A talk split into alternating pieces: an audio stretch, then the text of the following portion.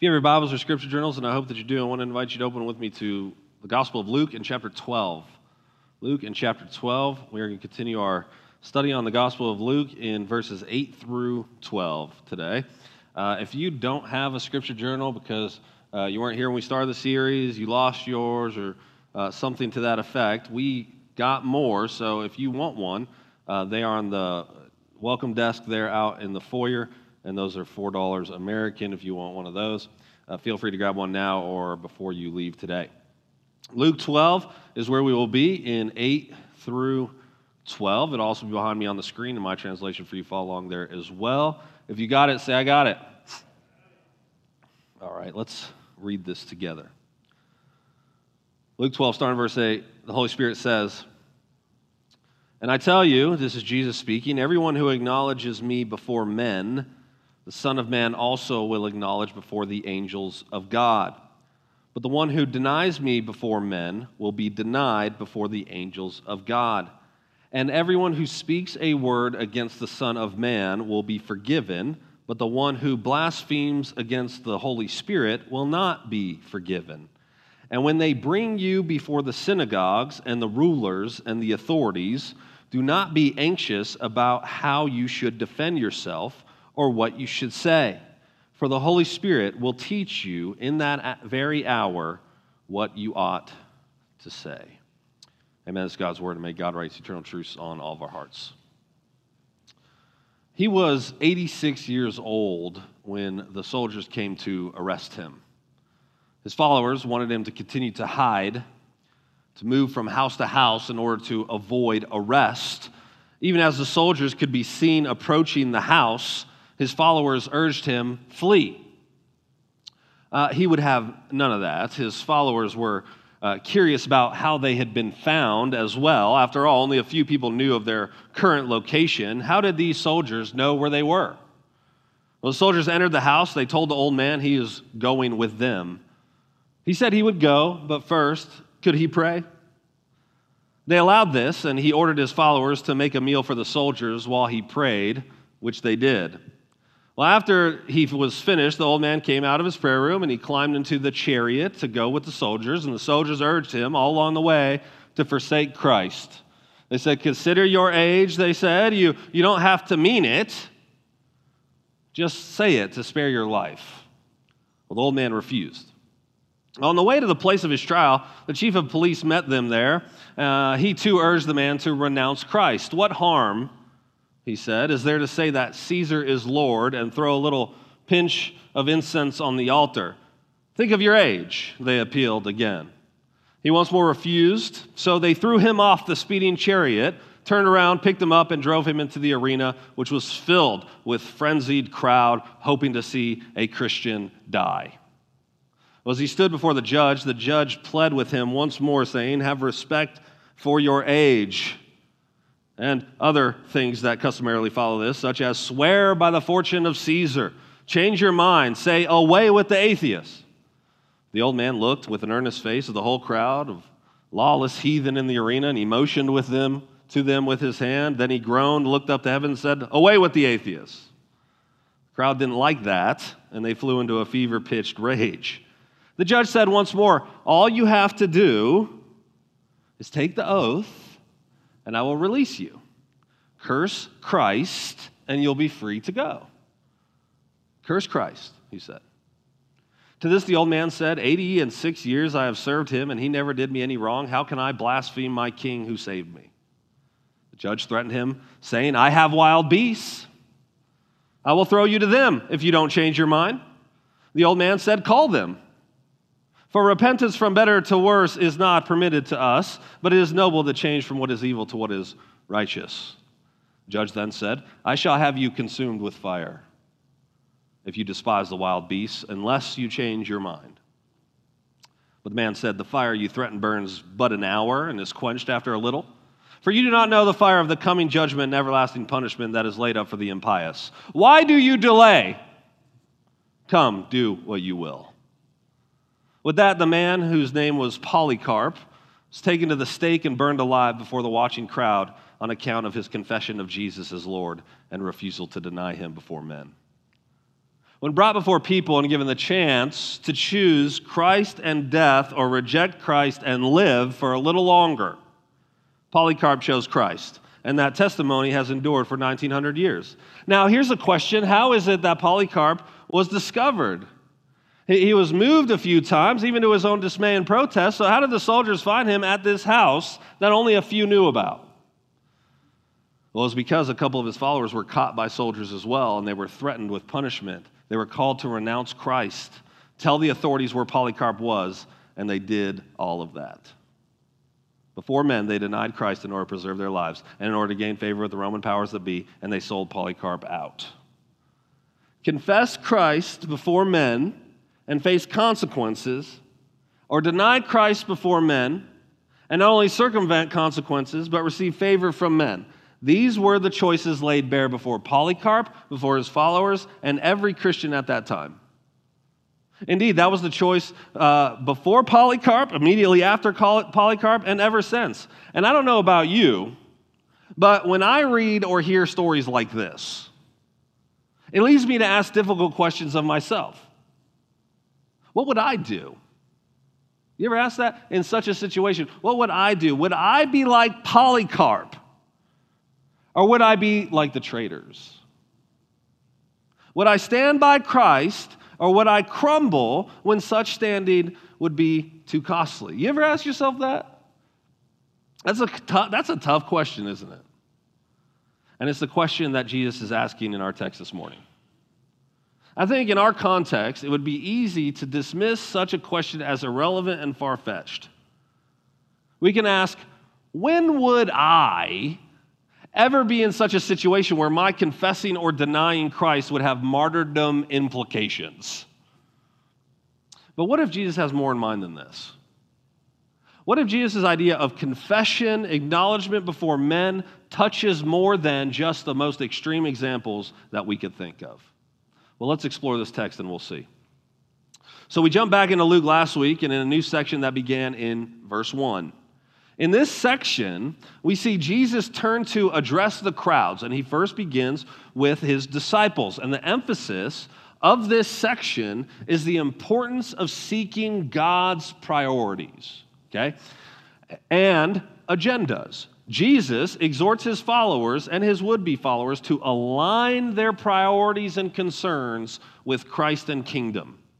And they could do that because they are entrusting their care and their fate to God. That's what this whole section is about. Another emphasis that we see in our text this morning, that's a continuation of last week, is the importance of fearing God and not man. When pressed, asked Jesus, will you affirm your loyalty to me before men or deny me simply because you fear what people can do? Are you thinking of eternity? or just your time on earth? We see these two options he gives in verse 8 and 9. Look at verse 8 and 9. Here are the two options. Either you confess Jesus before people, or what? You deny Jesus before people. Therefore, says Jesus, you see his logic, either Jesus will confess your attachment to him before the Father and the angels, or he will deny you before the fathers before the Father and the angels. Or to put it another way, if you confess Christ on earth, Christ will confess you in heaven. If you deny Christ on earth, Christ will deny you in heaven. So we see that whether we confess Christ on earth or not has implications even in the heavenlies. Do you see that? That's the very first thing I want you to see. What we do in this life affects how we live in the next.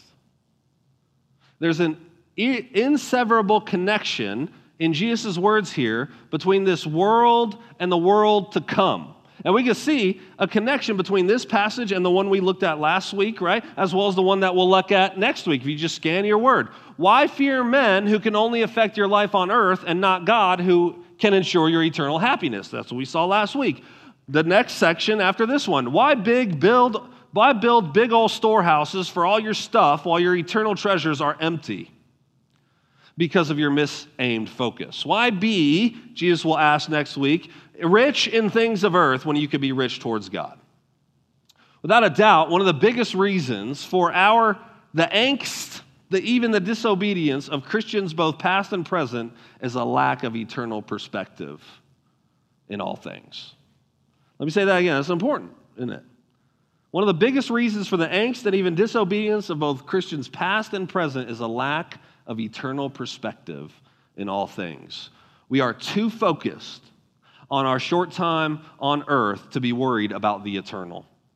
Too much time is spent on building comfort in this life to be overly concerned with the next. You know, one of the worst phrases in Christian parlance that I know you have heard is that one can be too heavenly minded to be any earthly good. You, have you heard this phrase before? They're too heavenly minded to be any earthly good. Uh, what hogwash is that? I, I have never known someone in my whole life who is too heavenly minded. Have you? I bet you haven't. If one is heavenly minded, they'll be the most earthly good. The, the problem was never, it's never been that we were too heavenly minded. The problem was and is that we are so earthly minded that we may not be any heavenly good. That is the true threat. The problem is that people are thinking about eternity too much. It's that we aren't thinking about it enough. And why should we? Why should we?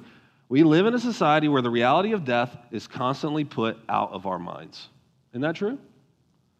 As Peter Kreeft said, we cover up the truth of death and eternity by a million diversions and pretenses. How do we, as people, deal with the reality of death and the terrifying thought that there's something beyond this world? Just think about it. There's lots of ways, aren't there? We do our best to abate death. We delay it through fitness, through diets, through plastic surgeries. We do it through distractions, like Kreeft said. We fill our time with busyness. After all, our lives can't be meaningless if we're always booked and in demand. And if we're busy, we simply won't have time to stop and think about eternity. We fill our lives with entertainment. The entertainment keeps us distracted and our lives noisy. We could laugh at death and divert our attention. There's enough, there is not enough silence in our lives to dwell too long on the eternal. Kierkegaard said, If I could prescribe just one remedy for all the ills of the modern world, I would prescribe silence. For even if the word of God were proclaimed in the modern world, no one would hear it. There's too much noise. Blaise Pascal said all of humanity's problems stem from man's inability to sit quietly in a room alone. That's the problem, right? We don't want to sit quietly with our thoughts because then we'd have to consider death and eternity. We don't want to slow down long enough to consider that there's more than this world. All of these diversions are mistakes because Jesus clearly attaches heaven to earth. He says, How you live now what you do now, what you say now, this will influence your eternity. Which means that our lives on earth are too important, too short to spend not living for eternity. You see? See, we do the opposite, don't we? All of our goofy slogans, we say, you only live once. We say life is short. We say make the most of every moment. We sloganeer our way into distraction to validate our hedonism. But Jesus is saying it the other way. Life is too short to not live for the eternal. One of the reasons I think Bunyan, John Bunyan's Pilgrim Progress has resonated so much, you know, this is the most best selling book in the history of the world apart from the Bible. And one of the reasons this resonated so much through the century is because we know this thing that I'm talking about right now, deep down, we know that the main character Christian is doing what we should all be doing. See, through all the toils and struggles and speed bumps and pains and hardships, Christian kept going. He kept going. But why? Because he had his sights set on the celestial city on heaven. That's the key to the whole thing. Even when he was discouraged or afraid or he wanted to give up, he pulled through and persevered when he remembered where he was going. When Christian and faithful get to Vanity Fair, for example, they're exposed to all kinds of things, all sorts of distractions to get them to stay in Vanity Fair and get them to go off their sacred path. Bunyan writes this of Vanity Fair. He says, At this fair, they sell such merchandise as houses, land, trades, places, honors, promotions, titles, countries, kingdoms, lusts, and pleasures of all sorts, including things such as wives, husbands, children, masters, servants, lives, blood, bodies, souls, silver, gold, precious stone, and much more. And all along with this, at this fair, there is constant round the clock entertainment. That sound like our lives? Like juggling, cheats, games, plays, cr- clowns, mimics, tricksters, and rogues, and other amusements of every kind. They had everything they could ever want to live life to the fullest in our language. And the thing was, Christian and faithful had to go through Vanity Fair to get to the celestial city. They couldn't circumvent it, there was no way around it. But when they did go through, they resisted. And do you know how? Because they set their eyes towards the celestial city. When the people of Vanity Fair turned on them for not buying their wares and they cursed them and they imprisoned them, what kept Christian and faithful from giving in or giving up? The reminder that they were going to the celestial city. When anxious, nervous, or afraid, where was their hope? That they were going to the celestial city. Do you see? Bunyan shows us a character who keeps their eyes on heaven and this colors how they live in the world. Jesus here connects heaven and earth by saying, My confession of you in the thereafter is contingent on your confession of me in the right now. Confess me, and I'll confess you. For only one who truly belongs to me, he says, can confess me in a meaningful way. Deny me then, and I'll what? Deny you. Kreeft says the reason we distract ourselves from the reality of death is because once you admit that there is death for us all, you find yourself at a crossroads with the realization that there are only two roads that lead anywhere from that crossroad. One leads to the kind of religion, Kreeft says, the world can never be comfortable with and can never understand. The kind that is big enough, he says, to fill the infinite hole in the human heart, the kind bigger than life itself. And then the other road leads only to death and emptiness and diversion. Jesus lays bare before us the two choices of how to live in the world, doesn't he? And he only gives us two options because once again, we see with Jesus, there can be no neutral ground. See, here's the key to the passage, all right? Here's the key to the passage. When Jesus says acknowledge, you see that word acknowledge, he means more than a one time event. We might think of acknowledging Jesus before men as simply like the moment of our conversion right? Or if we're thinking more broadly, we might think that it is both our conversion and if, you know, someone happens to ask us if we're a Christian or for those persecuted Christians who must admit their faith if they're brought before the authorities as he says in verse 11. But is that all that Jesus means by acknowledge or confess? Is Jesus speaking merely of a one time converting declaration or if prompted and that's it? You know me enough to know that's a setup, right? He's talking about those two, okay? But he's talking about so much more than that. At issue here is the disciples' ability to express commitment to Jesus before people in all of life. This isn't about a one time or two time act. This is about a disposition of life. This is the key to what Jesus is saying here, okay? If you, if you write in your scripture journals, this would be worth it. If you see that word acknowledge in verse 8, Sometimes it's translated to confess, okay? But it carries with the idea of expressing allegiance. Expressing allegiance to Jesus as ruling king. It's about true allegiance. It means to accept Jesus' rule and to live in light of that rule. This is about what Jesus is getting at here where one's allegiance in this world resides. That's what's at the root of this issue. Again, there could be no neutrality. There, there is no neutrality. There is no middle ground offered by Jesus. You can't be like Sweden or Switzerland in World War II and abstain from a choice. You must choose whom your ultimate allegiance is given. And there's only two choices will it be Christ or self? Somebody's getting your allegiance, and it's one of those two Christ or self. And once that choice is made, it must continue to be made in that you will be constantly confronted, do you realize this, with who you choose. This is why it isn't merely a singular moment where a singular choice is made, it's a posture of life. So when one converts and pledges allegiance to Jesus, they don't simply pledge to him and then move on with their life like they were before, and bonus, now they get heaven thrown in when they die. Rather, the initial pledge of allegiance is followed by a life of fidelity. That's what's being pictured here. Being a Christian means more than raising a hand or walking an aisle or repeating a prayer and then being assured that nothing more is necessary.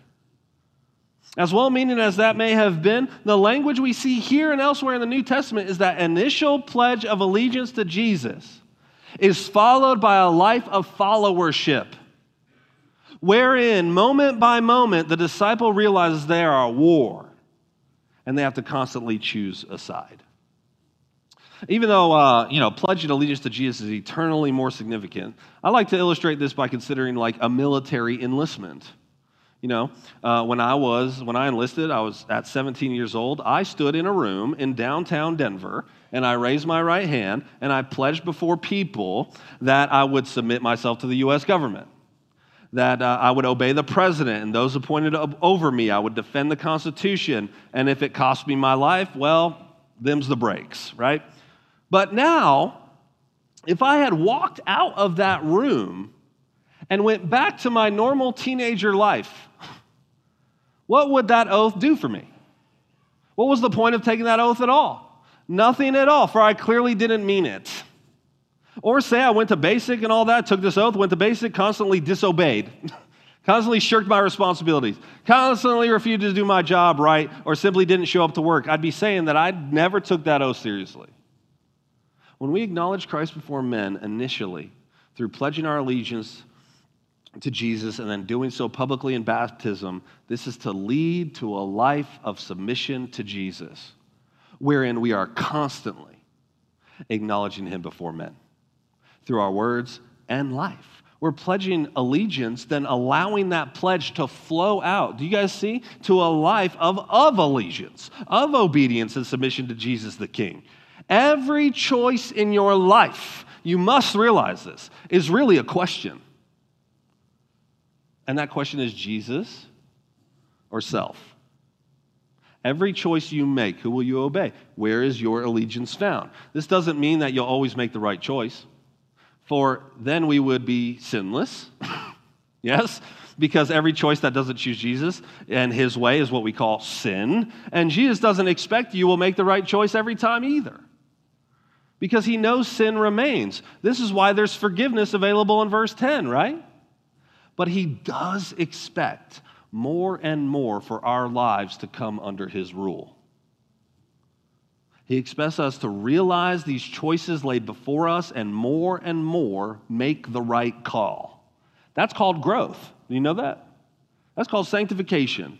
And it's a lifelong process. So the first step is to see that there's a choice to be made. The second step is to see that the choices we make, even the most mundane, matter. And the third step is to choose to obey Jesus, not ourselves. Joe Rigney put it this way We live in a world of forked roads where every path regularly and repeatedly branches into two mutually exclusive directions. Our task is to reject the illusion that, in the end, all paths lead to the same place.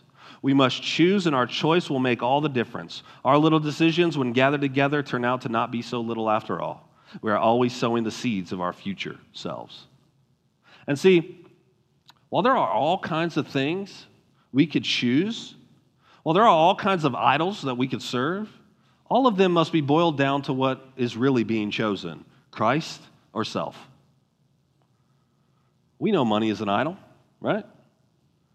We know stuff and accumulating more and nicer stuff can be an idol. We know comfort can be an idol. We know sex can be an idol. We know success can be an idol. We know acceptance can be an idol. We know power can be an idol. We know politics can be an idol. And we go on and on and on and on and on. But while all these are all, all kinds of idols, what stands behind them all? Self. The idol of self. We want money so we could get things for ourselves. We want stuff because we think we deserve nicer things. We want success because then people recognize and applaud us. We want power for us and our people to get what we want. We want all kinds of pleasures so we can feel gratified. We give allegiance to a political party that can do no wrong in our eyes because we believe that party will what? Help our lives be better. Do you see?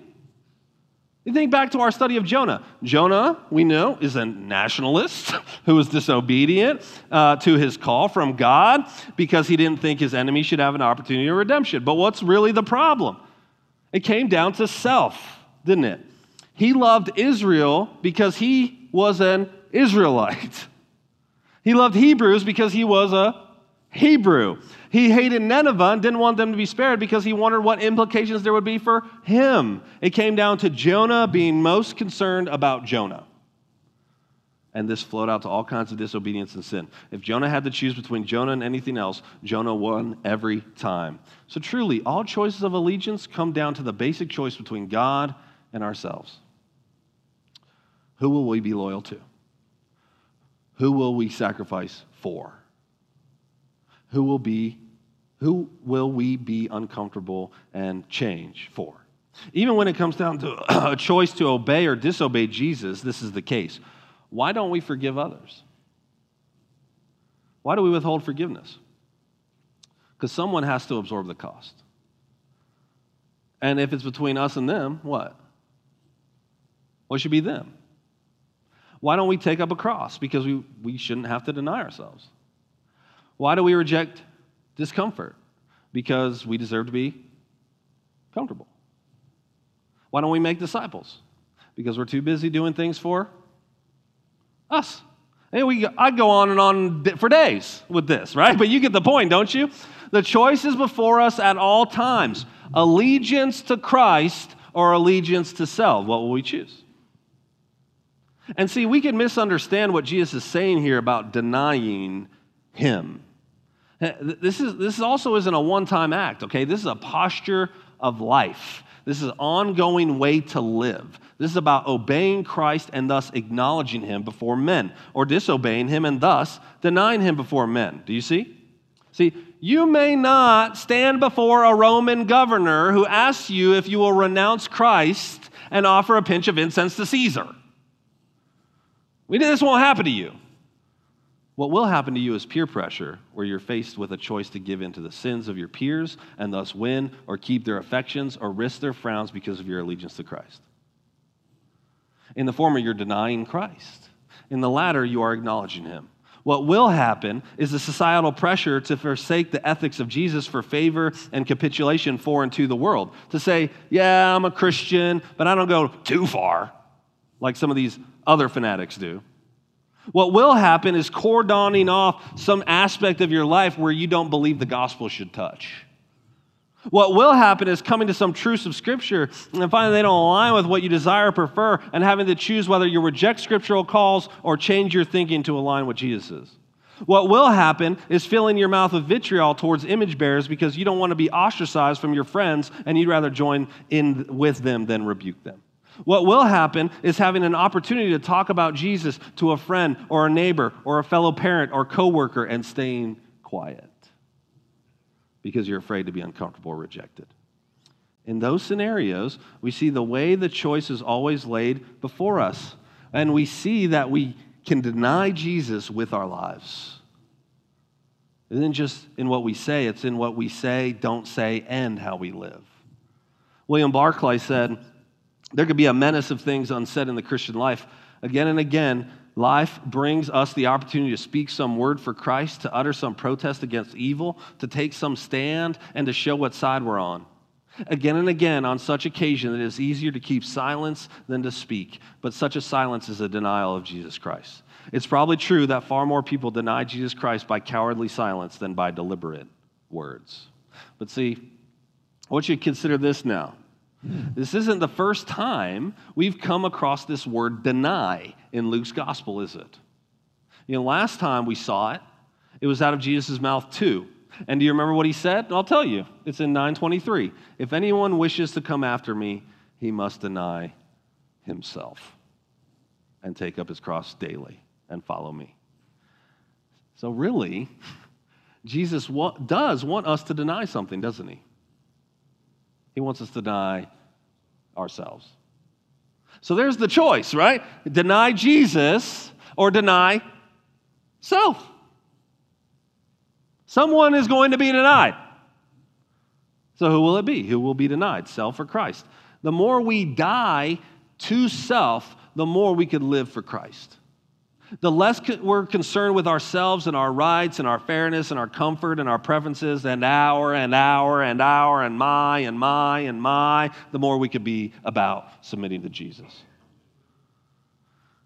Martyn Lloyd-Jones said this No man can practice what our Lord illustrates unless he is finished with himself, with his rights to self, his right to determine what he shall do, and especially must he finish with what he commonly call the rights of self. In other words, we must not be concerned about ourselves at all. The whole trouble in life is ultimately this concern about self. And what our Lord is inculcating here is that it is something of which we must rid ourselves entirely. We must rid ourselves of this constant tendency to be watching the interests of self. All that must disappear. And that, of course, means that we must cease to be sensitive about self. George Mueller is a name you might be familiar with. Uh, he lived in the 19th century uh, and is well known as someone he opened over 100 orphanages. And uh, he cared for over 120,000 children in his life. One of the reasons he's well known is because he never fundraised. He never fundraised a day in his life. He, he rarely would ex- accept financial support. He never went asking for help. All he did was pray. All he did was pray. And, and his, the children had all they need. They never went one meal without food. Well, Mueller once wrote this in his journal. He said, There was a day when I died, utterly died. Died to George Mueller and his opinions, preferences, tastes, and will. Died to the world, its approval or censure. Died to the approval or blame of even my brethren and friends. And since then, I have studied only to show myself approved to God. That's it right there. That's the posture Jesus is after. It isn't that Mueller reached some level of Christian perfection never seen before or since. It's that Mueller said, I must die so that I could live for Christ and kingdom. Then he lived in light of that. He said, I'll die to my own opinions, preferences, tastes, and even my will. I'll die to the world, to the approval or censure from even my friends, to seek to please God alone. This is what Jesus is calling for. Deny self so that you won't deny Jesus, because if you live with a posture of denying Jesus and denying Jesus and denying Jesus, and there's no attempt whatsoever to bring one's life in line with Christ, no attempts, whatever, of denying self, then what will happen if we die still denying Him? He will deny us before the Father and the angels. Now, does this mean there's no forgiveness if one denies Jesus? That can't be the case, right? that, that, that's not what he means at all. Jesus is clear about that even here, isn't he? But he does say that one cannot be forgiven for blaspheming the Spirit. So what's going on here? It's related, see? Because if you die having denied Christ all of your life and never repented, then Christ will deny you and you will not be forgiven. That's what he's saying. It is a full and final denial that leads to death okay? Blasphemy of the Holy Spirit, you understand, is to call the Holy Spirit a liar when he comes and shows you the truthfulness of Jesus and of your sin and the necessity of salvation in Christ alone and calls you to give saving allegiance to him. So, similarly, if you die having called the Holy Spirit a liar and you never repent and turn to Jesus, you will not be forgiven. What blasphemy against the Spirit is to tell the Holy Spirit that his testimony about Jesus is not true. It's to tell him that you are not a sinner, or at least not that bad, that you either are not separated from God, that you don't need to repent, that Jesus didn't die in your place, that he didn't resurrect, that you don't need to be saved, and that you don't care what either he or Jesus said. Understand, this is not a one time act. You could be convicted and convicted and convicted and tell the Spirit no, no, no, but eventually come to saving faith. And finally, res- cease resisting the Spirit's witness about Jesus and the gospel. And then you're acknowledging him before men and be saved. This isn't that, okay? This is, as John Paul II said, the radical refusal to be converted. So it is to live a life of rejecting the Holy Spirit's testimony, but die still refusing and rejecting. Matthew Bates explains well, I think. He said that irreversibility is not due to God's lack of willingness to forgive should repentance occur, but rather to the inability of the blasphemer to take the initiative to repent. It seems best then to suggest that the lack of a possibility for forgiveness arises from the human side rather than from the divine.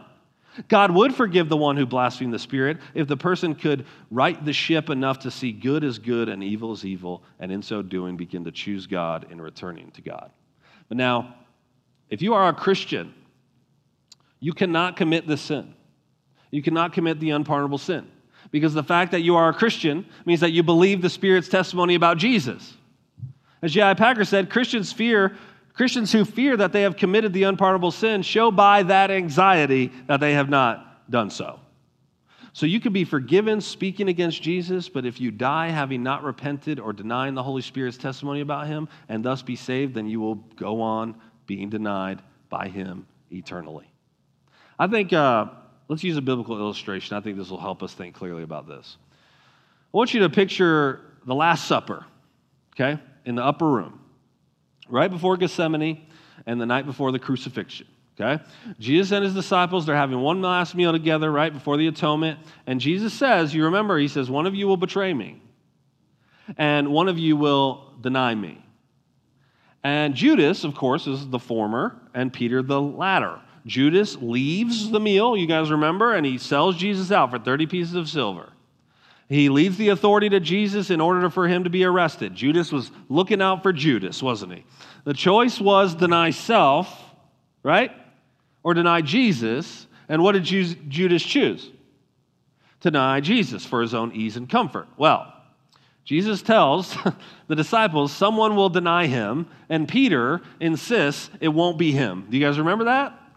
He said, Look, all these other jabronis might deny you, they might run away, but I'll stay and I'll die for you, actually.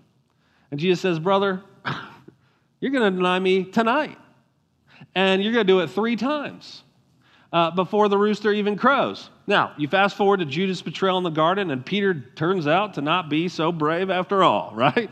He runs away like the rest of them. Now, not long after, he's warming his hands by the fire. A little girl is what the Greek says. a little girl comes up to him and says, Mister, you were with Jesus. And Peter says, I don't know him. A little later, someone else saw him and said, Hey, you're one of Jesus' disciples. Peter said, No, I'm not. Then a little bit later, someone came up to him and said, Hey, you're one of Jesus' friends, your accent betrays you. To which Peter actually invokes an oath and a curse and says, I don't know this man. I don't know what you're talking about. Sure enough, just then a rooster crows. And you know what's interesting is in Luke's gospel, to heighten the tension, it says that Peter, after he denied Jesus that third time, he looked across the courtyard and he caught Jesus' eye. Now, once Judas realizes what he's done, he's driven to sorrow. Once Peter realizes what he's done, he's driven to sorrow and he weeps bitterly. But Judas' denial does not lead him back to Jesus. He never repents, he never goes back and asks for forgiveness. He dies having never sought nor been given forgiveness. He denies Jesus on earth, and he never seeks to have Jesus reverse this denial. So Jesus, Judas will deny, Jesus will deny Judas in heaven. Now, what about Peter? Post resurrection, Jesus makes his friends breakfast. And he looks Peter square in the eye across the fire. He says, Do you love me? Peter says, Yes, Lord, I, you know that I love you. And three times Jesus asked this, and three times Peter affirms his love for Jesus. One affirm, affirmation for every to cancel out each denial.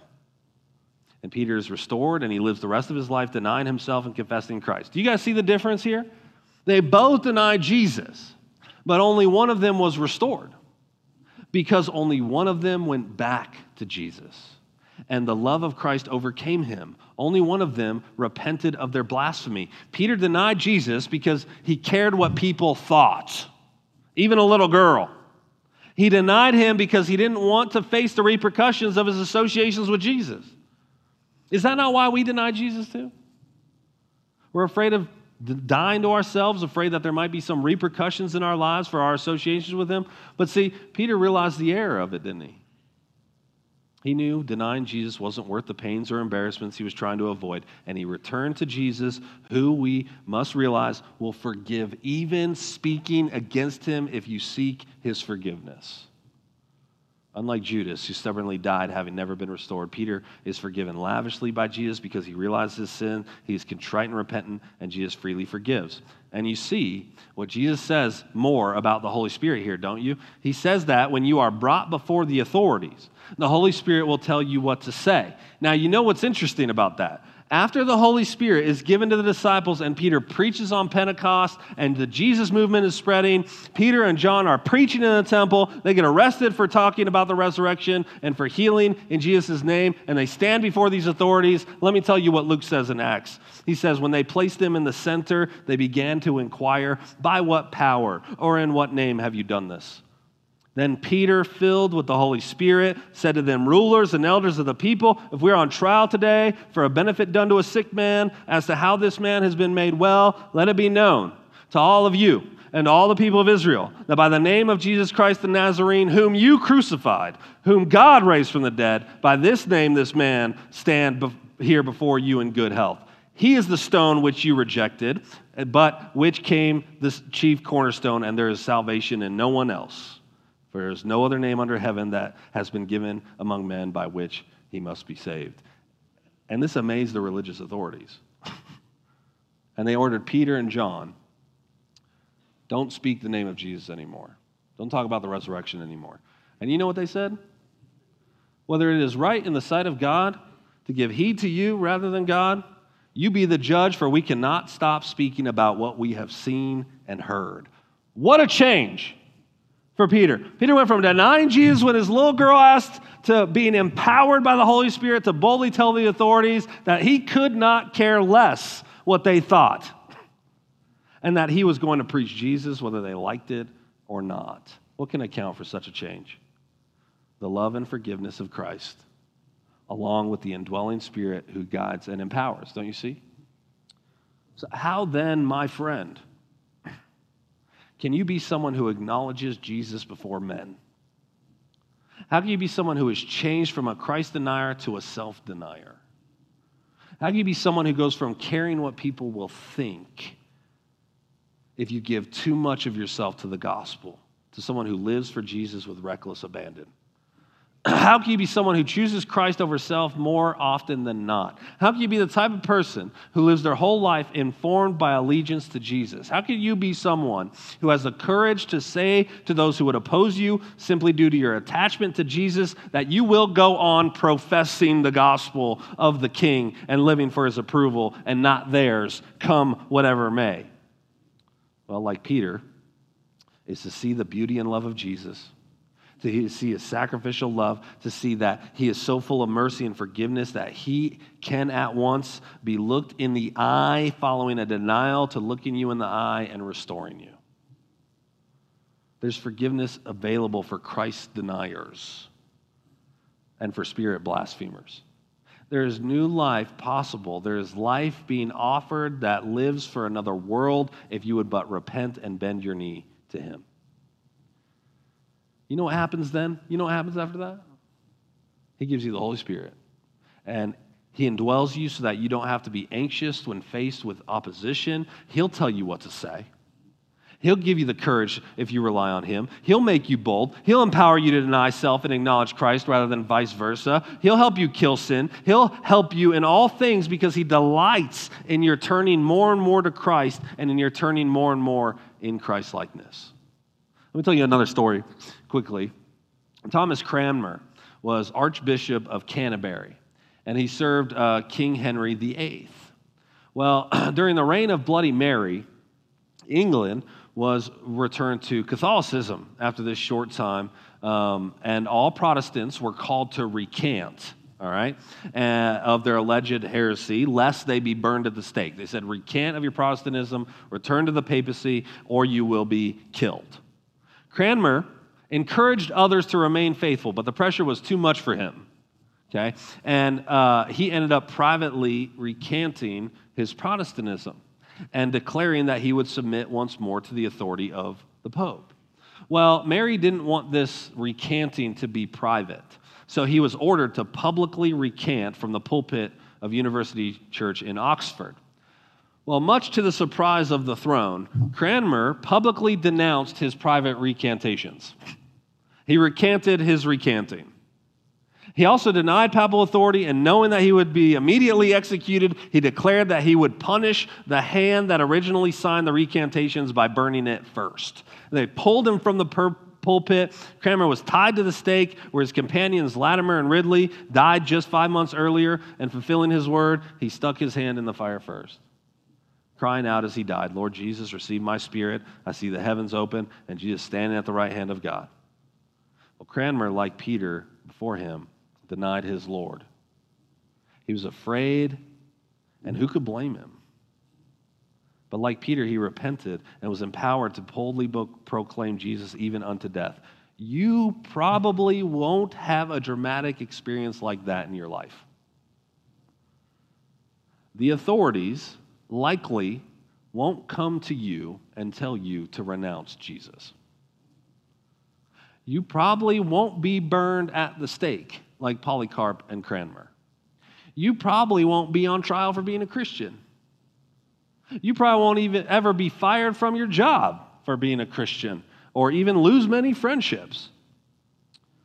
But you will be called this very day to compromise. This very day. You will be wondering if you should deny yourself or deny Christ in temptation. You may withhold sharing the gospel with someone because you're afraid of rejection. You might participate in gossip because you want to be liked. You might give in to peer pressure because you don't want to lose your peers' favor. You might book yourself solid so that you could try to fill the void that Jesus is supposed to occupy. You might withhold forgiveness from someone because you don't want to pay the cost. You might look down on image bearer who is different than you. You might move from the biblical ethic because you want to be well liked and accepted by the unrepentant. You might forsake scripture reading and prayer because mindless entertainment seems like a better use of your time. You might do everything you can to make yourself comfortable in this world while giving little mind or effort to the next. It's in that space that Jesus would look at you and ask, Do you love me? Not to try to guilt or shame you, but to ask, Who is your allegiance to? And if you would internalize moment by moment and decision by decision the beauty and love and wrath bearing atonement of Jesus that speaks to his free forgiveness to the repentant, and you lean once more on the Holy Spirit to empower you, you'll find less and less the draw to allegiance to anything but Jesus.